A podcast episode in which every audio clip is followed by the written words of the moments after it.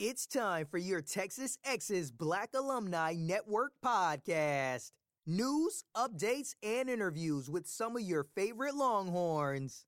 And now, here's today's show. Hi, it's Chloe, your host, and this week's interview is with Fran Harris. She is your every woman. We talk about anything and everything from life as a student athlete to entrepreneurship and the hardships and transitions that comes with it. Let's begin. Okay, so what year did you graduate actually? Well, I graduated undergraduate in 1987 following my senior year as a basketball player at UT. And then I pursued a master's and I graduated in 1991 from both from the School of Communication and Journalism. And how exactly was UT back then? Um, I'm a first generation college student, so mm-hmm. I don't really have that much interaction um, with the, some of the older alumni. So I would love to know what was exactly the climate of the campus back then. Older alumni, huh? Way to go, Chloe. That's nice. Way to go. That's all good. Leave this in. no, it. You know, in 1982, I got to UT. I was 17 years old, coming from Dallas, coming from an all-black neighborhood, all-black high school, and I'd played basketball in high school, so I'd been in white tournaments and you know integrated tournaments and those kinds of things. But coming to UT, where there were 50,000 students and one to two percent maybe of them were black, was was culture shock. And mm-hmm. and even though I traveled a lot as an athlete, just going into classrooms where you were maybe one of two black students and then 300 other students were there because because UT had a big international population as it does today as it always has. So it was culture shock. But for me, in a good way, you know, I, I felt like UT represented the world. I really did. I felt like, well, this is what the world is, and so get used to it and learn how to to navigate it and thrive in it. And that was really my approach. I think some of my some of my friends who, who had come from Dallas and even from the same high school that I came from were like, oh, I don't like it here. It's just too many, you know, these kind of people. It's just too many, all that stuff. And they, they just weren't used to it. And I get that. But for me, it was about adjusting and saying, I believe if you have the goods, you can thrive in any environment. And that, so I saw UT kind of as my, as my test market for the world. Mm-hmm. Definitely. And that's crazy because I kind of had the same experience coming from all black high schools, all black elementary school, and then mm-hmm. getting to UT, and I'm like, oh wow, um, is TSU still accepting people? is it too late now? I yeah. remember that conversation, and um, UT definitely opened up the world for me uh, as someone who studied abroad and met people from all different cultures. Um, I do think it's easier to sort of open up, but yeah once you get there, it is definitely a culture shock. So by the time I studied abroad, it was like, oh, I'm totally used to being the only person who looks like me in this room. Yeah, you learn to find your voice. You do. That's what I liked about it. You you find your voice. You learn to to adjust and adapt and become more inclusive because the reality is if you come from one perspective one paradigm even there, though there's diversity in the black community there's a comfort level that you have when you're around your own folks. And so when you get in an environment where it's different from so many different perspectives, you will either sink or swim. And that's why I love even seeing our athletes today, even seeing some of the African American students that I know and mentor on the UT campus today, when they're struggling with themselves and trying to figure out okay how do i fit in? How do i shine off the court in the classroom? I love seeing it and and i said this is a this is a great laboratory for the world. So i think it's all good. Was one of your primary reasons coming to ut the basketball program and the huge culture around celebrating athletics Yes, you know, when I came out of high school, recruiting in the NCAA wasn't what it is today. In fact, I was recruited under the old AIAW rules. It was a year before it became the NCAA. And so uh, you didn't get the five visits to any school in the country, so you were kind of limited to where your family could afford to send you for your visits for school. And so when I looked at the opportunities that I had, I had the opportunity to go to Princeton, to go to Yale, to go to SMU, the University of Texas, and I think USC or Missouri may have gotten in there. And those were the five or six schools that I was seriously considering. So I wanted to go to Princeton or Yale because obviously it's Princeton and Yale, and the academics, the challenges I would have had there would have been there. But they didn't have a great basketball program, and basketball was really important to me. Sports were really important to me. I wanted the full experience. And so I said, well, I can eliminate Yale and Princeton because even though I'd get a great degree, I would play on a sorry basketball team, and that was just unacceptable to me. So then, then I started thinking, okay, where can I kind of get the Princeton Yale thing, the experience? be close to home because I'm from Dallas, and get some of the basketball stuff. And that's when USC, Missouri, which had a great journalism and still has a great journalism school, and SMU came into the picture, right? Great little trio of consideration. And I was like, hmm, well, if I go to USC, I'm really far away from home, and I was very close to my little brother. My mom had died the year before I uh, was a senior in high school, so I was really close to my little brother, He was more like my son. California would have been a really long way from him. So then I started narrowing that Now, Okay, then now we're looking at SMU and then the University of Texas. My school, my sister had graduated from the University of Texas as well. And when I looked at the best of all worlds, it was Texas, hands down. When I went to, I had pretty much committed to SMU, which means you you're verbally saying I'm going to come to your school. And then my brother called the coach at Texas and was like, "My sister is going to open up her recruiting.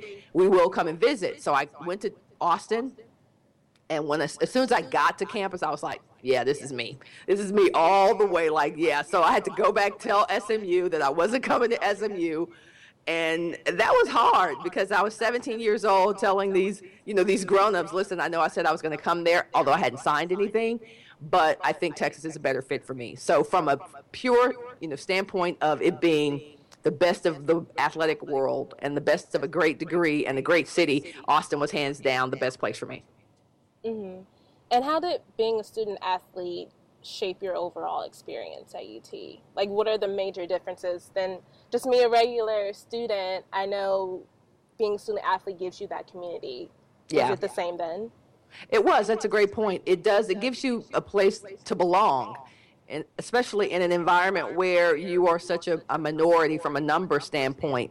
It gave me a place to belong, but it also gave me the intangible stuff that I needed to succeed outside of basketball. So the confidence to to have my own voice, to to shine in a in a, a room of superstars. Because when you came to the University of Texas, you everyone had been the superstar on their high school team, right? Whether you're a male or female athlete didn't matter. But when you got to Texas, you were in a circle of other superstars. So now you really got to find your niche and find your way to stand out. So it gave me those things which have been invaluable in the business world. And so for me, it was like, here I am in a highly competitive environment, academically and athletically. And being an athlete and competing at the highest level in sports gave me the confidence and the self assurance I needed in the classroom to succeed there as well. Do you have any advice for athletes who want to become more involved in the academic side and get to know and step outside of the whole student athlete community yeah. and sort of reach out to those completely out of it? Listen, the the bad thing about being an athlete is that you are so taken care of and you're so insulated that you really don't think you need the rest of the world.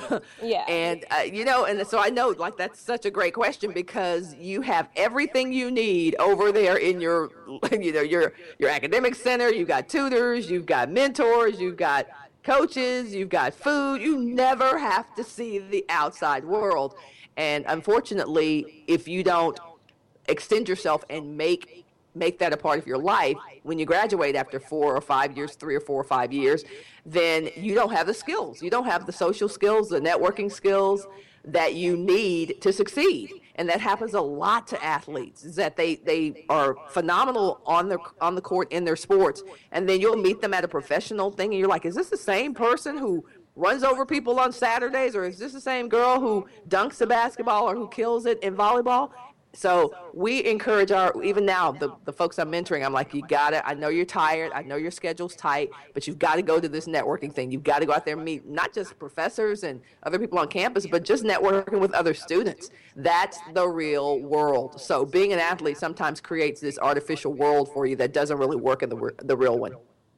Yeah, definitely. Just from uh, as a regular student, they would go to separate dining halls and i'm like can we even really talk to them how can we make this happen like yeah, yeah, it is. You know, it's interesting, and and you love it, and it's like the, sometimes the bane of your existence. I was speaking on campus uh, last spring, I think in Dr. Harrison's class, and it's like 80 people in there, maybe 40 of them were student athletes.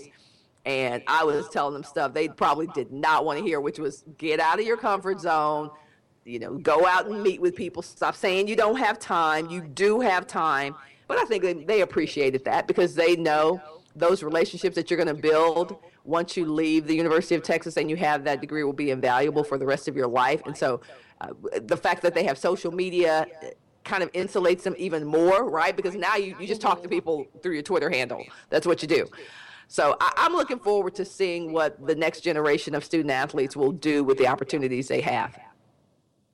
Definitely. And what about your transition after UT? I know you played professionally and then broadcasting. Mm-hmm. Mm-hmm.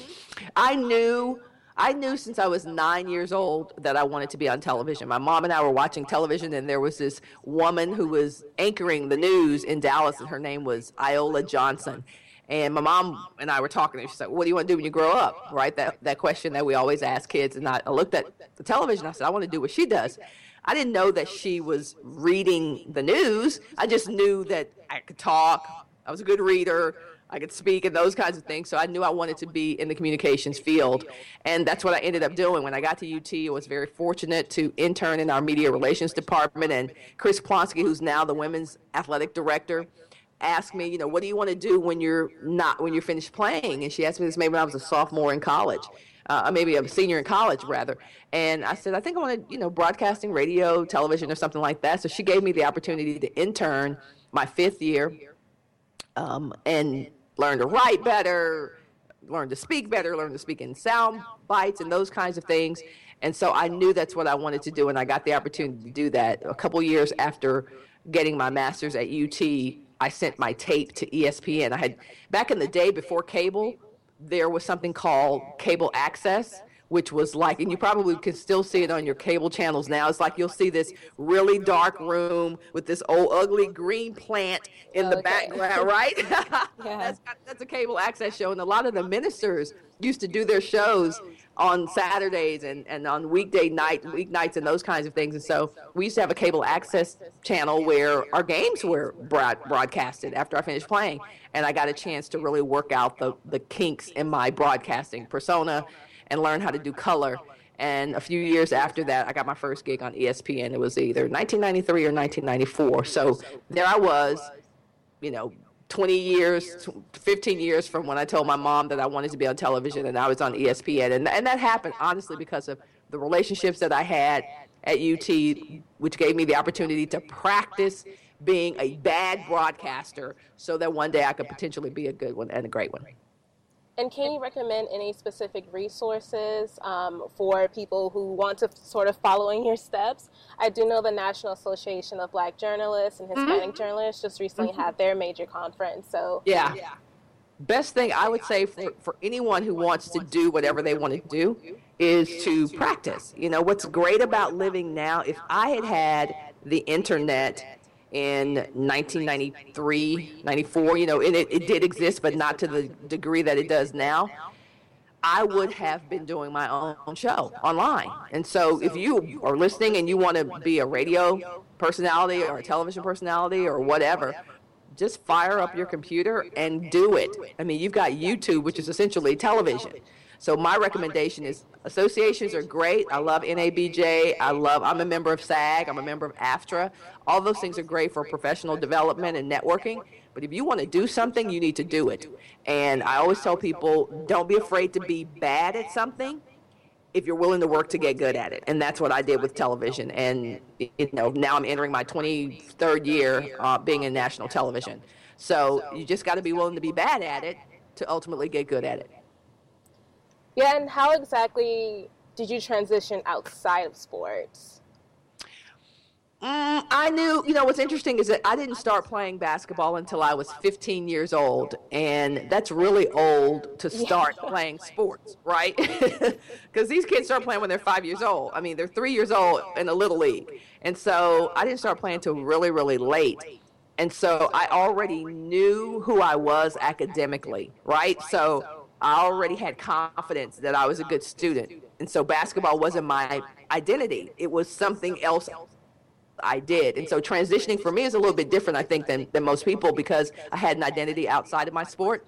But you do get you do get comfortable, you do get complacent in the cozy confines of, of being an athlete. And sometimes, especially for guys, and I and we know this, especially for guys, they get a, a completely false sense of who they are. And it helps them it helps them succeed on the court and on the field because they can be larger than life and they can but they get all this adoration and this adulation that when it's time to leave and they don't hear the cheers anymore and the paparazzi aren't following them you know the paparazzi's not following them anymore then who am i? And so for female athletes sometimes you know most of us don't go through that. We we keep our feet firmly planted on the ground most of us because we know when we're done with our sports for most of us you're not going to play sports it's like that ncaa commercial that says 90% of the people who play sports in college will not pursue professional. They won't be given the opportunity to play professional sports or whatever that is. So you've got to have your feet on the ground. And so for me, it was it was fairly easy to transition. What was difficult is when you realize that your life has been so regimented. Literally, you wake up as, as a student athlete, you have classes, you go to practice, you go to strength and conditioning, you go to, to study hall, you go to bed, you start all over. And that's your life, like for most of your life. And all of a sudden you graduate and your time is your own. It was crazy. And a lot of people go through, you know, depression and just making that transition is is is very difficult. And I'm I feel really blessed that I had a network of people that I that I was friends with when I was in college, and I'm talking about professional networks, people who mentored me, who helped me, fin- you know, financially setting myself up financially, so I wouldn't have to work for the rest of my life. People who helped me, just introduced me to people. That's the piece, though, Chloe, that I wish every student mm-hmm. really took took advantage of. It's just ne- the advantages that you have in terms of the network of the University of Texas. If you leave the University of Texas without a dozen people in your Rolodex who are change agents big time in their careers and big time in their industries and that was your fault because you were surrounded by greatness at every turn. Mm-hmm.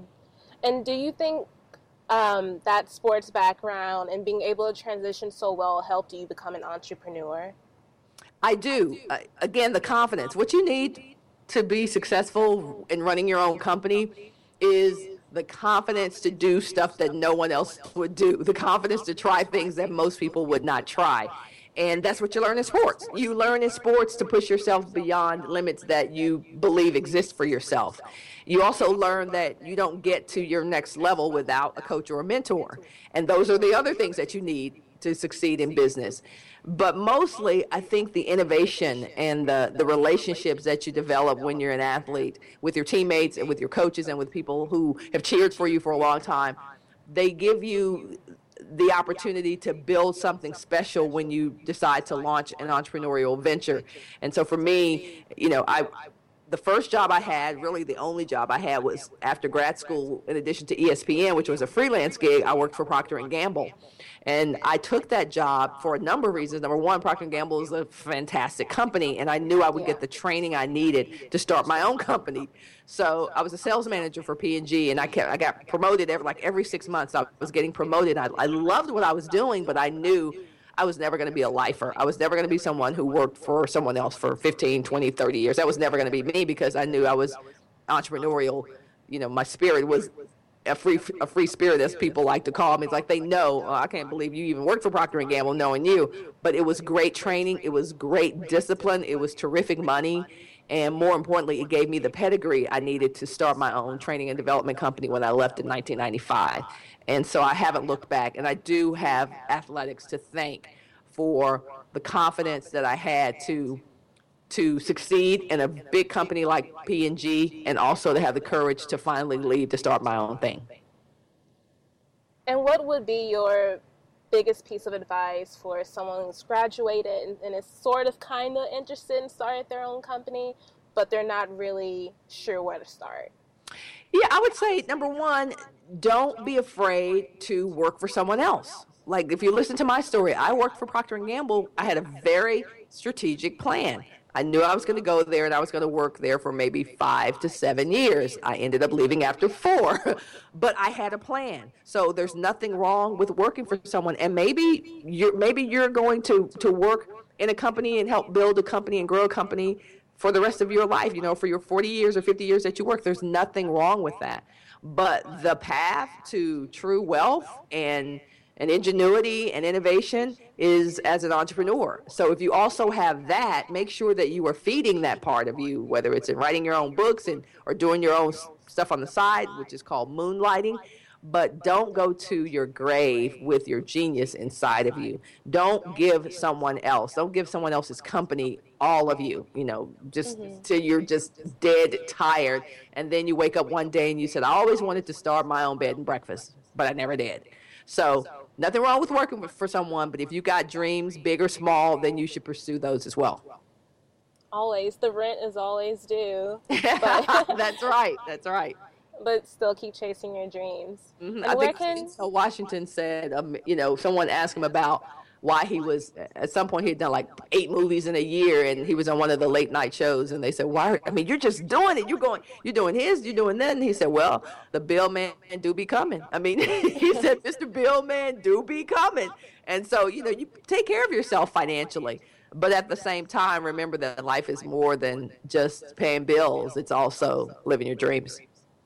Yeah i see that so often with the rise of social media and you're sort of trying to have the best Instagram feed and trying to look so glamorous. And there's like that shame in working for a living, but still yeah. trying to attain this sort of glamorous life you see on Instagram. Yeah. Yeah, I mean, the, the great thing about social media, honestly, and the internet in general, is that it gives anybody with fingers and access to Wi Fi an opportunity to build a brand.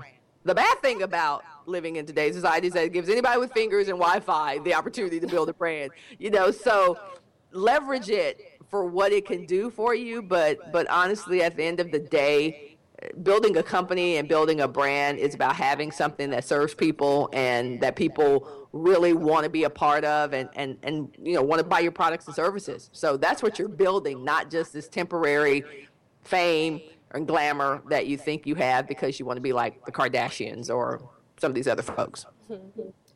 And how can people reach out to you? Can people contact you if they have any more questions or? Absolutely. You can follow me on Twitter at Fran Harris. That's most of my handles. That's my handle for, you know, Facebook, all that good stuff. LinkedIn, of course. If you're looking for some professional connections, and definitely um, connect with me on LinkedIn. LinkedIn. And then you can check out what I do at franharris.com, which is my main branding website, franharris.com, or you can take some of my courses at franharrisuniversity.com.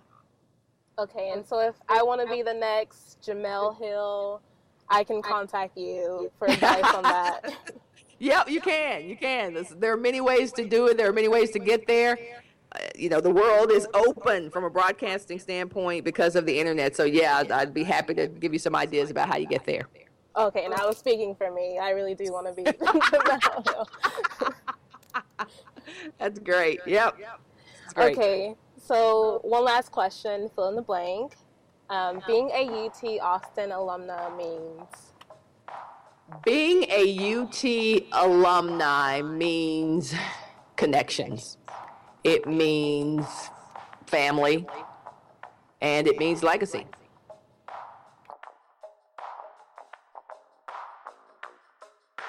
You've been listening to the Texas Exes Black Alumni Network podcast. If you like to be a guest on the show, tweet hashtag TexasX to Black Texas Exes. Hook 'em!